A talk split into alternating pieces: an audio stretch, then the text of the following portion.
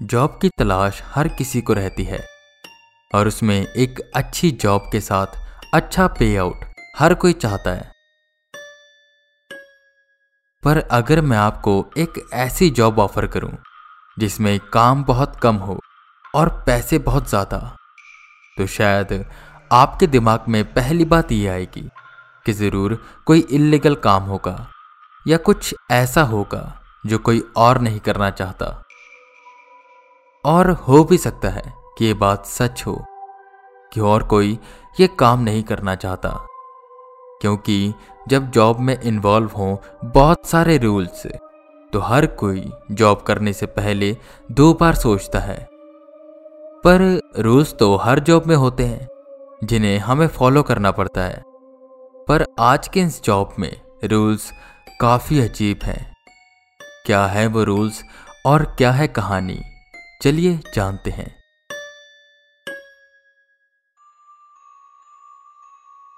दरवाज़ा खोलकर सिड सीधा अपने बेडरूम में आया।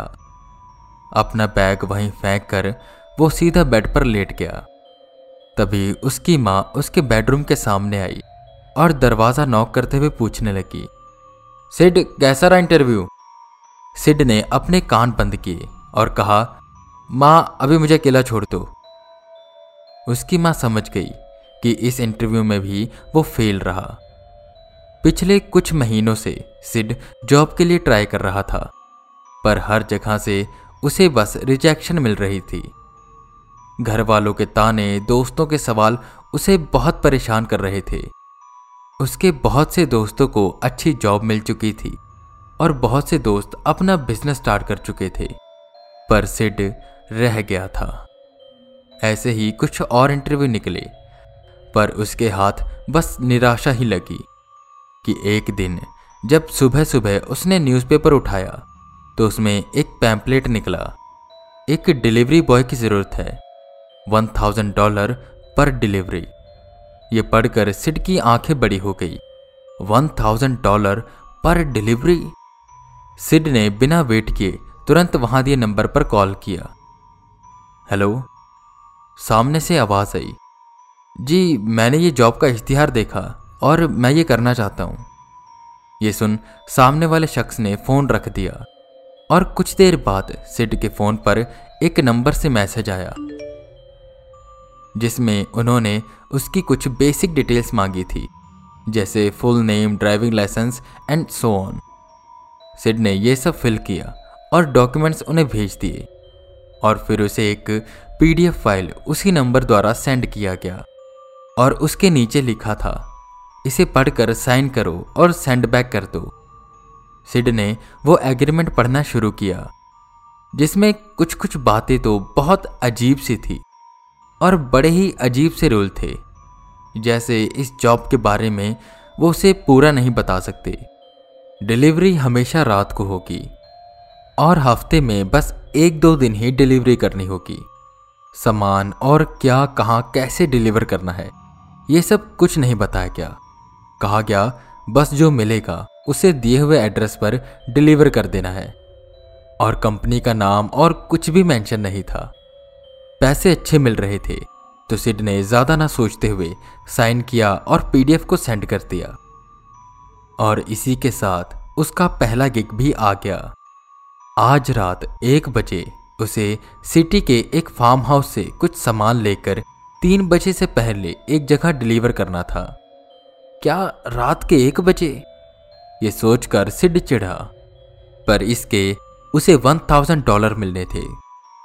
तो वो ठीक एक बजे अपनी कार से उस लोकेशन पर पहुँच गया। शहर से दूर बना एक बड़ा फार्म हाउस। आसपास बस पेड़ ही पेड़ थे और पूरे फार्म में अंधेरा था। सिड को टेक्स्ट आया कि डोर का लॉक खोलकर आँखें बंद करके बैठ जाओ। और जब डोर के बंद होने की आवाज़ आए तो आइस खोलना और सीधा दिए एड्रेस पर चले जाना। ये कैसा रूल है? सिड को कुछ शक हुआ, पर उसने डोर लॉक खोला, आइस बंद की और बैठ गया। कुछ देर बाद किसी के कदमों की आवाज़ आई। दरवाज़ा खुला और फिर बंद हो गया। दरवाजे के बंद होते ही सिड ने आँखें खोली। आसपास बिना नजरे घुमाए उसने फ़ोन की ओर देखा। एक मैसेज आया था। उस पर एक एड्रेस था। उसने बैक सीट की ओर देखा। उस पर एक पैकेज रखा था। सिड ने कार स्टार्ट की और दिए हुए एड्रेस की ओर जाने लगा। कुछ ही देर बाद वो वहाँ पहुँच गया। और जैसे ही वो वहाँ पहुँचा कि फिर उसे उसी नंबर से टेक्स्ट आया। कि फिर से अपनी आइस क्लोज करके बैठ जाओ। जब दरवाज़ा बंद होने की आवाज़ आए तो ही खोलना। सिड ने ठीक वैसा ही किया। और जैसे ही दरवाज़ा बंद हुआ, सिड ने आँखें खोली। वो पैकेज अब वहाँ नहीं था। तभी उसे एक टेक्स्ट आया। वन थाउज़ेंड डॉलर उसके बैंक में आ चुके थे। और उसी के साथ फिर उसी नंबर से टेक्स्ट आया। कि आज का तुम्हारा काम खत्म हो गया है। अब तुम घर जा सकते हो। ना तो उसे कार से उतरना पड़ा और ना कोई मेहनत करनी पड़ी। इसके बाद सिड अपने घर चला गया। दो दिन बाद फिर उसे टेक्स्ट आया। पर इस बार डिलीवरी कुछ अलग थी। वो दिए गए लोकेशन के अनुसार एक पुराने से हॉस्पिटल के सामने पहुँचा, जो कि बंद पड़ा था। टेक्स्ट आया कि मेन गेट के सामने एक एंबुलेंस खड़ी होगी। उसमें बैठना है और बिना दाएँ बाएँ देखे सीधा उस एंबुलेंस को तीन बजे से पहले एक एड्रेस पर पहुंचाना है। वहाँ कुछ देर एंबुलेंस खड़ी रखनी है और जब हुटर की आवाज़ सुनाई दे तो तुरंत एंबुलेंस के लेके वहाँ से निकल जाना है और फिर उसी हॉस्पिटल के आगे खड़ी कर देना है। आखिर इसमें क्या डिलीवर करना होगा? एक पल तो सिर डर गया, पर उसने सोचा, मुझे कौन सा कुछ करना है? वो अपनी कार से उतरा। कार से उतरते ही उसे ऐसा महसूस हुआ कि बहुत सी आँखें, मानो उसे देख रही हैं। वो सीधा एंबुलेंस की ड्राइविंग सीट पर बैठा। एंबुलेंस के अंदर उसे बड़ी गंदी सी स्मेल आ रही थी। पर बिना आसपास देखे उसने एंबुलेंस स्टार्ट की और वहाँ से निकल गया। 243 पर वो दिए हुए एड्रेस पर पहुँचा, जो कि किसी का घर था, पर उसमें भी लाइट नहीं जल रही थी। टेक्स्ट आया कि आँखें बंद करके बैठ जाओ। सिड बैठ गया। कुछ देर तक आवाज़ें आती रहीं कि जैसे एंबुलेंस से कोई कुछ उतार रहा है। सिड का मन हुआ कि वो आँखें खोल कर देखे कि आखिर क्या हो रहा है यहाँ, पर वो रूल में बंधा हुआ था। कि तभी हूटर बजने की आवाज़ आई। सिड ने आँखें खोली एंबुलेंस स्टार्ट की और वहाँ से जाने लगा। कि तभी उसने बैक मिरर से देखा, कुछ दो तीन बौने लोग किसी बड़े से डब्बे को उसी घर में लेकर जा रहे थे। कौन है ये और उस डब्बे में क्या होगा? ये सिड सोच ही रहा था कि तभी उसके अकाउंट में वन थाउज़ेंड डॉलर आ गए। वो कहीं ना कहीं सेटिस्फाई था। ऐसे ही उसे डिलीवरी करने के लिए काम मिलते रहे। कभी बॉक्स छोटे होते तो कभी बड़े। जब बॉक्स छोटे होते तो वो अपनी कार में जाता। और जब बड़े होते तो कभी मिनी ट्रक तो कभी एंबुलेंस। उसके पास अब तक अच्छे खासे पैसे आ चुके थे। अब उसके मन में सवाल आने लगे कि ये डब्बों में क्या होता है? और आखिर ये सब कौन करा रहा है? उसकी ये जानने की उत्सुकता बढ़ती जा रही थी। कई बार उसने कोशिश की, पर रूल्स ही ऐसे होते कि वो चाह कर भी ना देख पाता। एक तो हर डिलीवरी में उसे आँखें बंद रखनी पड़ती थी। ऐसे ही एक रात उसे फिर टेक्स्ट आया, सेम उसी हॉस्पिटल से। फिर एंबुलेंस लेकर डिलीवरी करने जाना था, उसी सेम घर। जहाँ उसने कुछ बौने लोग देखे थे। पर इस बार, जैसे ही वो एंबुलेंस में पहुँचा, उसे वो स्मेल नहीं आई। पीछे एक बड़ा सा बॉक्स रखा था। उसने एंबुलेंस ऑन की और आधे रास्ते में उसे टेक्स्ट आया कि अगर डब्बे में कोई भी हलचल हो तो उसे इग्नोर करना और ध्यान रखना। मतलब सिड ने अभी सोचा ही था कि डब्बे से आवाज़ें आने लगी। उसने पलट कर देखा, डब्बे में हलचल हो रही थी। टेक्स्ट के अनुसार, सिड को इस चीज़ को इग्नोर करना था, पर यह आवाज़ें बढ़ती जा रही थी। जैसे तैसे सिड उस एंबुलेंस को लेकर उस पते पर पहुँचा। पर इस बार उसे जानना था कि इसमें है क्या, और कौन है वो लोग। उसने अपनी आँखें बंद करने का नाटक किया। और थोड़ी आँखें खोलकर बैक मिरर में देखने लगा। पीछे का गेट खुला। कुछ यहीं करीबन तीन से चार फुट के दो तीन लोग आए और उस बॉक्स को उतारने लगे। नहीं, ये लोग नहीं थे। ये तो कुछ और ही सिड ने एक आँख खोली और गौर से उन्हें देखा। वो इंसान नहीं थे। वो कुछ अलग से ही जीव लग रहे थे। बेरंग सी चमड़ी, काली बड़ी आँखें और छोटे छोटे मुँह। और वो उस बॉक्स को उतार रहे थे कि तभी उनमें से एक ने सिड को देख लिया और ज़ोर ज़ोर से चीखने लगा। तब सिड ने उनके तीखे दांतों को देखा। वो डर के एंबुलेंस से उतरने ही वाला था कि तभी एक अजीब सी गैस पूरे एंबुलेंस में फैल गई। सिड की मानो शक्ति खत्म होने लगी। और देखते ही देखते उसकी आँखें धुंधला कर बंद हो गई। एक आवाज़ से सिड ने अपनी आँखें खोली। उसके हाथ पैर बंधे हुए थे और वो एक अजीब सी जगह पर था। उसके आसपास और भी ऐसे लोग थे जो बंधे थे, पर कईयों के हाथ कटे हुए थे तो कईयों के पैर और कईयों का तो पेट खोला हुआ था। सामने बड़े बड़े शीशों के कंटेनर थे। जिनमें कुछ पानी जैसी चीज़ थी और उसमें कई इंसानी बच्चे थे। ये दृश्य दहला देने वाला था कि तभी उसे अजीब सी आवाज़ आई।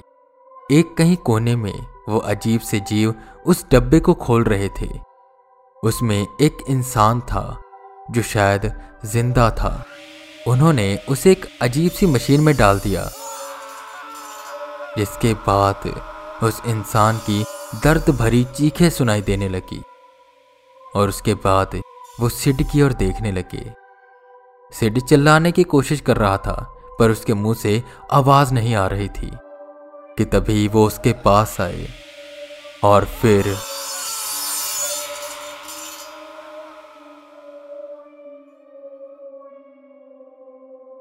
कैसी लगी आपको एक कहानी? अगर आपको कोई ऐसी नौकरी मिले तो क्या आप उसे करेंगे? और अब पारी है अगली कहानी की। पर उससे पहले, अगर आपने हॉरर टेप को अब तक फॉलो नहीं किया तो प्लीज़ कर लीजिए। और अगर आपको पॉडकास्ट पसंद आ रहा है तो प्लीज़ इसे रेटिंग्स दे दीजिए। तो अब आते हैं अपनी अगली कहानी पर।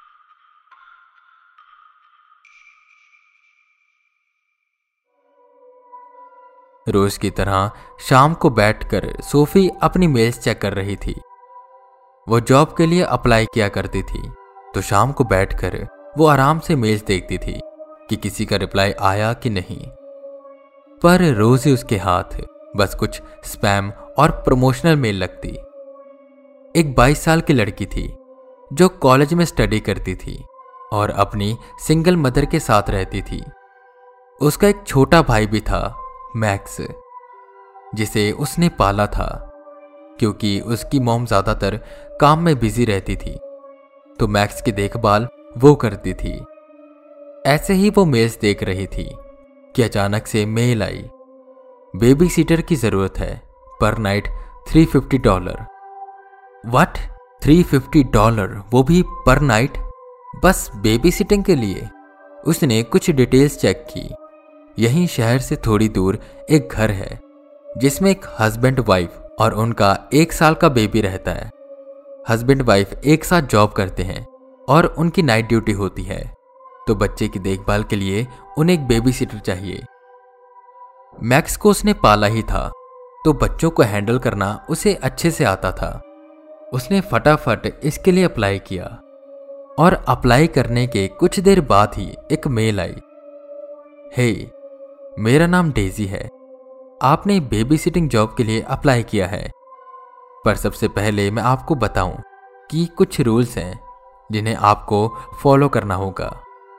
लास्ट हमारी बेबी सिटर ने एक रूल तोड़ा था तो हमने उसे फायर कर दिया। क्या आप हमें ये गारंटी देते हैं कि आप कोई रूल नहीं तोड़ेंगे? आगे से सोफी ने हाँ में जवाब दिया और पूछा, रूल्स क्या होंगे? डोंट वरी कोई हार्ड रूल नहीं है। आप कल शाम को हमारे घर आ जाना, हम समझा देंगे।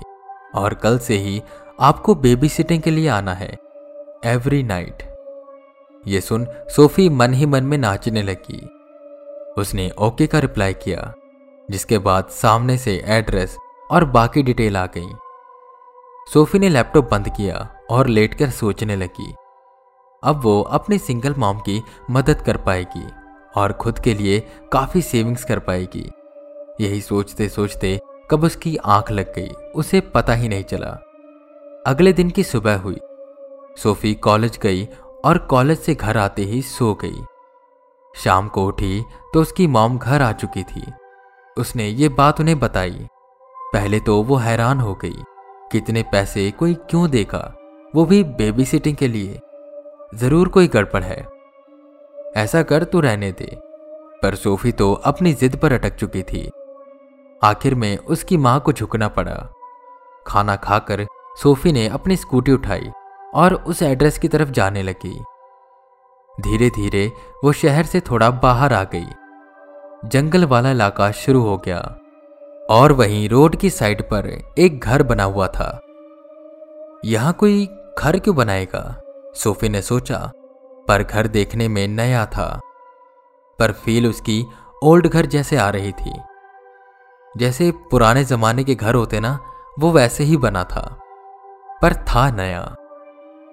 घर के सामने एक कुआँ था और उससे कुछ दूर एक आधी टूटी हट। सोफी ने उस पर ज़्यादा ध्यान नहीं दिया और डोरबेल बजाई। एक आदमी ने दरवाज़ा खोला। उम्र से वो करीबन तीस बत्तीस साल का लग रहा था। तुम हो नहीं बेबी सिटर उसने पूछा। सोफी ने हाँ में जवाब दिया, जिस पर उसने उसे अंदर आने का इशारा किया। घर अंदर से देखने में काफ़ी सुंदर लग रहा था। वो हॉल में गए।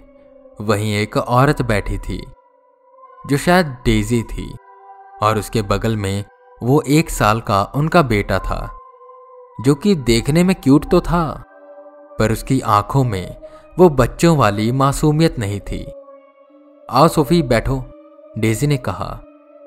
सोफी बैठी और डेजी ने टाइम वेस्ट ना करते हुए सीधा रूल समझाने शुरू किए। सबसे पहले मैं तुम्हें रूल समझा देती हूँ।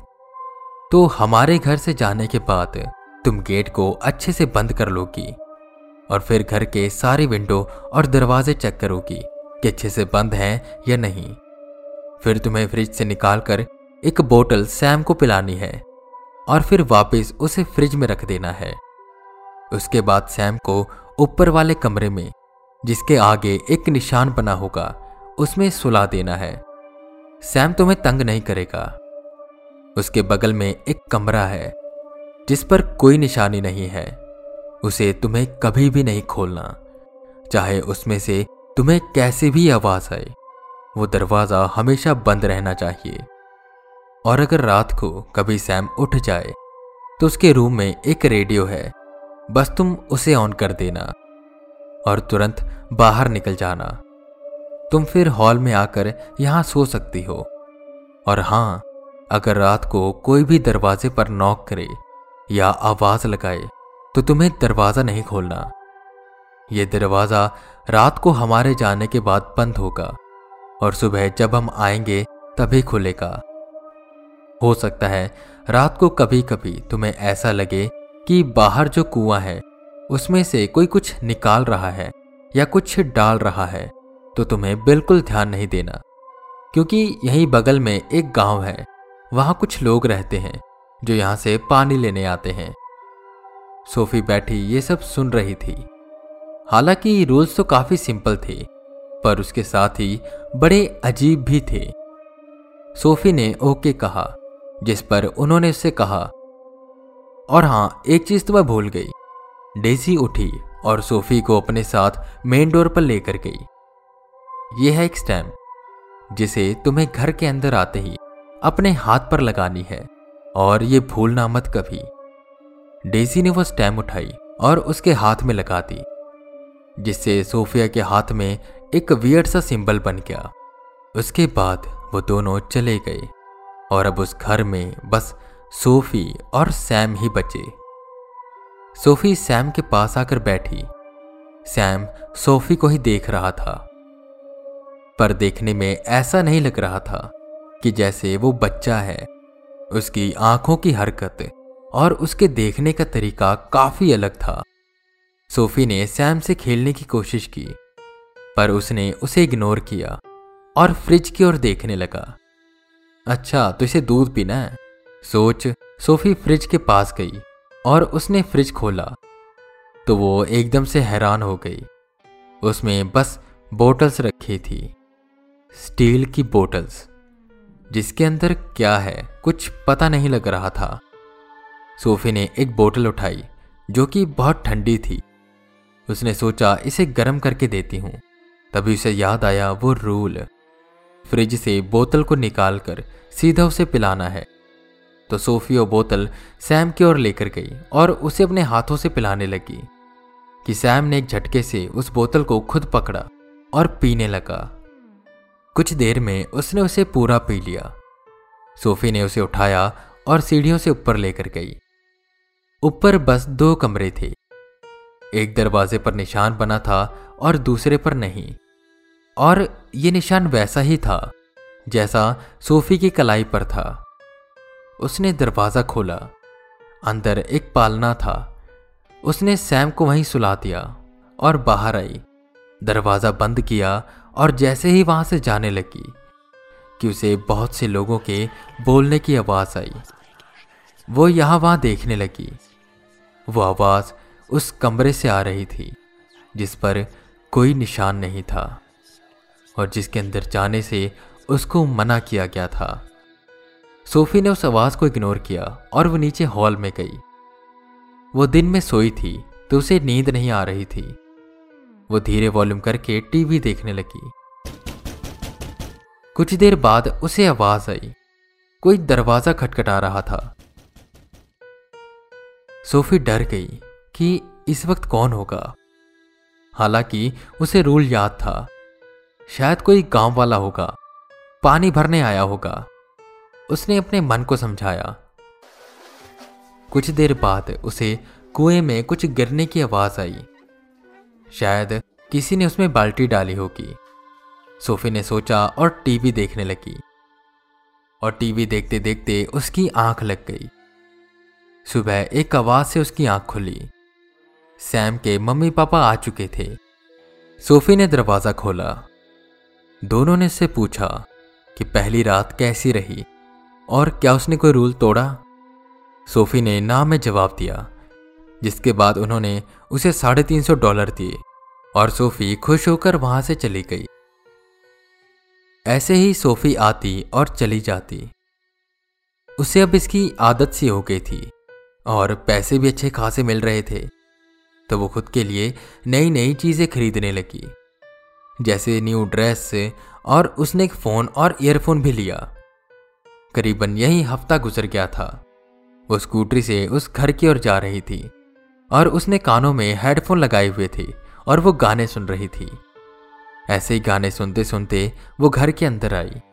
सैम के मम्मी पापा को ये अच्छा नहीं लगा। उन्होंने उसे स्पेशल हिदायत दी। आज फुल मून है। चीज़ों का ध्यान रखना। और सारे रूल्स अच्छे से फॉलो करना। पर सूफी तो अपने फ़ोन में बिज़ी थी। उन दोनों को लेट हो रहा था तो वो चले गए। सोफी ने दरवाज़ा लॉक किया और गाने लगाकर सीधा अंदर चली गई। सैम वहीं बैठा था और उसे घूर रहा था। सोफी ने थोड़ा सा मुँह टेढ़ा किया और सीधा फ्रिज से एक बोतल निकाली और उसे पिला दी। उसे सुलाया और सीधा हॉल में आकर लेटकर हेडफोन पर गाने सुनने लगी। करीबन साढ़े बारह बजे उस घर में सैम के रोने की आवाज़ गूंजी। पर सोफी गाने सुन रही थी तो उसे कोई आवाज़ नहीं आ रही थी। उसी के साथ साथ कोई दरवाजे पर नॉक कर रहा था। एक बज गए सैम के रोने की आवाज़ अब तेज और काफ़ी क्रीपी हो गई थी।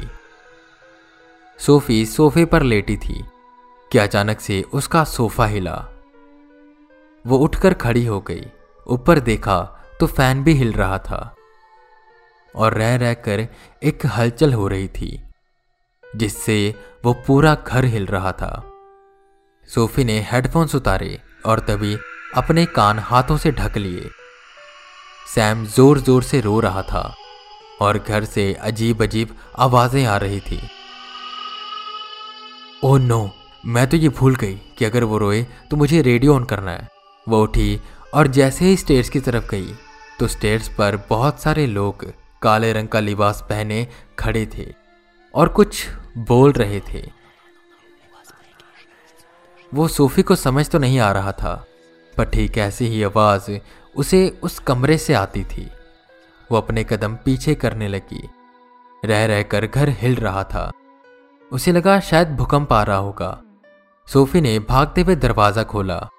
तो बाहर अधमरी हालत में एक इंसान पड़ा था, जिसके शरीर से खून बह रहा था। वो इंसान रोते हुए बोला, मैं कब से डोर नो कर रहा था? तुमने दरवाज़ा क्यों नहीं खोला? पर यह है कौन? मैं तो इसे नहीं जानती। सोफी ने सोचा। कितनी देर में दो बड़े बड़े काले रंग के कौवे उड़ते हुए आए और उस शख्स पर हमला करने लगे कि तभी सोफी को कदमों की आवाज़ आई। वो भागकर एक पेड़ के पीछे छुप गई और देखने लगी। कुछ लोग भागते हुए उस शख्स के पास आए। उन्होंने भी काले रंग का लिबास पहना हुआ था। उन्होंने उस शख्स को उठाया और उस कुएँ में फेंक दिया। सोफी बिल्कुल हैरान हो गई। इसके बाद उन लोगों ने एक बाल्टी इसमें डाली और वो पानी निकालने लगे। पर वो पानी नहीं था, बल्कि खून था। और वो खून निकालकर उसे उसी स्टील की बोतल में डाल रहे थे, जो सैम पीता था। तो शायद जो मैं दूध समझकर सैम को दे रही थी, वो दूध था ही नहीं। वो वो वो खून था। सोफी के पैर कांपने लगे। उसकी साँसें तेज हो गई। कि वो कौवे अब सोफी पर हमला करने लगे। सोफी भागने लगी, पर वो अपनी स्कूटी के ऑपोजिट साइड जा रही थी, क्योंकि उसकी स्कूटी उस कुएँ के पास खड़ी थी। कुछ दूर से उसे रोशनी दिखाई दी। वहाँ शायद कुछ लोग हैं, सोफी ने सोचा और उनके पास जाने लगी। देखते ही देखते वो एक विलेज में पहुँच गई। शायद ये वही विलेज है जो उन दोनों ने बताया था। अब वो बच जाएगी। ये सोच वो उन घरों के दरवाजे खटखटाने लगी। किसी बीच उसने देखा, उस गाँव में जितने भी घर हैं, उनके दरवाजे पर वही निशान बने हुए थे, जो सैम के रूम के दरवाजे के बाहर बने थे, और सोफी के हाथों पर। पर वेट, सोफी ने अपना हाथ देखा। आज तो वो निशान लगाना भी भूल गई। उसने काफ़ी सारे रूल तोड़ दिए थे, और उसे बहुत डर लग रहा था कि तभी दो लोगों ने उसे पकड़ लिया। आसमान में बड़े बड़े काले कौवे मंडरा रहे थे। वो दोनों उसे उस आग के पास लेकर गए, और वहाँ जो सोफे ने देखा, उससे उसकी रूह काँप गई। सैम के मम्मी पापा सफ़ेद रंग का लिबास पहने कुछ पढ़ते पढ़ते उस आग में हड्डियाँ और कुछ राख जैसा डाल रहे थे। पूरे ज़मीन पर खून ही खून फैला हुआ था। चाँद पूरा था, पर आज ना जाने क्यों वो हल्का हल्का लाल लग रहा था। कहा था ना, कोई रूल मत तोड़ना। डेसी ने गुस्से में कहा। तभी उसने एक तेज धार तलवार निकाली। नहीं, मुझे माफ़ कर दो, एक आखिरी मौका दे दो बस। सोफी चिल्लाने लगी कि उन काले रंग के लिबास पहने लोगों ने उसके मुँह पर एक कपड़ा डाला और फिर